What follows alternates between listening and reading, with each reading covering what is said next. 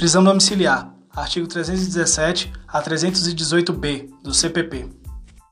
A prisão domiciliar consiste no recolhimento do indiciado ou acusado em sua residência, só podendo dela ausentar-se com autorização judicial.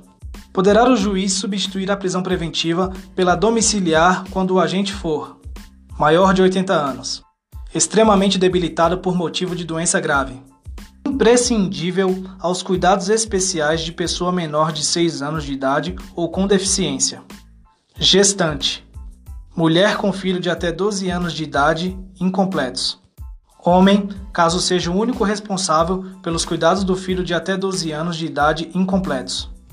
Para a substituição, o juiz exigirá prova idônea dos requisitos estabelecidos nesse artigo. A prisão preventiva imposta à mulher gestante ou que for mãe ou responsável por criança ou pessoas com deficiência será substituída pela prisão domiciliar desde que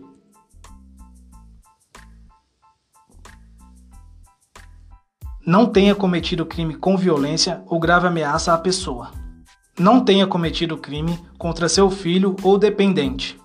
A substituição de que tratam os artigos anteriores poderá ser efetuada sem prejuízo da aplicação concomitante de outras medidas cautelares.